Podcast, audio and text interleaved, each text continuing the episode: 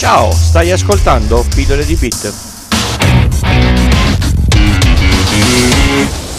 I mean, I still work alone. I mean, don't really. I work alone in my house. And that's how I've always worked. I mean, this was how I started Linux too. I did not start Linux as a collaborative project. I started it as one in a series of many projects I had done at the time for myself, uh, partly because I needed the end result, but even more because I just enjoy programming.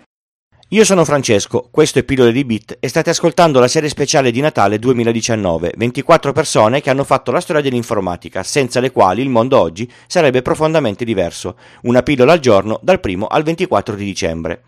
Linus Torvalds nasce nel 1969 ed è conosciuto perché ha scritto il kernel di Linux. La puntata potrebbe finire qui, ma ovviamente noi andremo un po' più nel, nel dettaglio. Torvalds ebbe uno scontro su Usenet con, con Tannenbaum, Usenet, cos'è Usenet? Prima dell'avvento dei social c'erano i newsgroup dove si discuteva di un sacco di cose, soprattutto a carattere tecnico, senza pubblicità e senza immagini, soltanto testo. Erano altri tempi e le velocità dei modem erano decisamente più basse. Tannenbaum è un'altra personalità storica dell'informatica di cui non ho parlato in questa serie natalizia, ne accenno un attimo.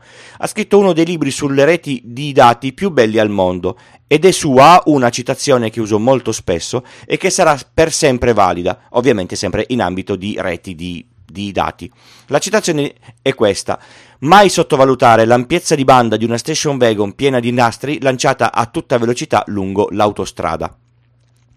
Diciamo che se non vi è chiara dovete un attimo capire che cos'è la, la larghezza di banda e cosa sono le reti di, di dati. Nelle puntate del podcast ci sono un po' di informazioni. Bene, torniamo a noi. Torvalds discute con Tannenbaum perché lui sta sviluppando un sistema operativo derivato da Unix e lo ha chiamato Minix. A differenza di Unix, che è closed source, e ve lo ricordate dalla puntata di Ricci, Tannenbaum lascia il codice aperto in, in, modo che tutti quanti lo possano vedere, ma vieta a chiunque di modificarlo se non dopo sua specifica autorizzazione. Torvalds quindi pensa di fare una cosa simile, ma lasciando il codice aperto e libero, disponibile per essere modificato. Anzi, a dirla tutta, in base a quel che diceva lui all'epoca, voleva fare un sistema solo per sé e voleva sapere cosa ne pensassero gli altri programmatori. Lo avete sentito nel TED che vi ho messo a inizio puntata ha detto l'ho fatto come ho fatto una serie di altri programmi eh, perché mi piace programmare. Insomma, un hobby che è diventato uno dei tre sistemi operativi più usati al mondo. Il kernel Linux nasce nel 1991 e no, devo confermarlo, neanche il 2020 sarà l'anno di Linux sui desktop di tutte le case nel mondo, anche se in effetti lo è perché ormai Windows 10 lo integra al suo interno. Questa cosa di Linux attirò moltissimi programmatori che si misero a lavorare sul codice per hobby o, o per lavoro.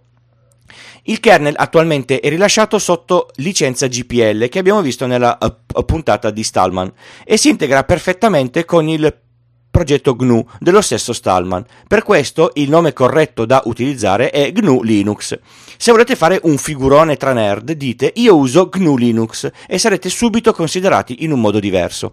Poi però dovrete saper giustificare questa affermazione. Linux è cresciuto e si è evoluto in centinaia di versioni diverse dette distribuzioni, ognuna specializzata in determinati ambiti. Vi lascio nelle note dell'episodio un grafico esplicativo che se volete stamparlo in modo leggibile vi serve un foglio alto circa 2 metri e mezzo. Vi ricordo che Linux sta anche in ogni telefono Android e sta in un sacco di piccoli dispositivi embedded perché ovviamente è open e ognuno lo ha preso, lo ha modificato e lo ha usato per sua necessità. Nel 2005 Torvalds lancia il software Git, usato da milioni di programmatori nel mondo per la gestione delle versioni del codice che, che sviluppano. Avete ascoltato Pillole di Bit, la serie speciale di Natale 2019. Questa era la storia di Linus Torvalds, io sono Francesco e per contattarmi o contribuire alla realizzazione del podcast trovate tutte le informazioni sul sito pillole di bit col punto prima dell'it. Grazie per l'ascolto, vi do appuntamento a domani per il prossimo personaggio.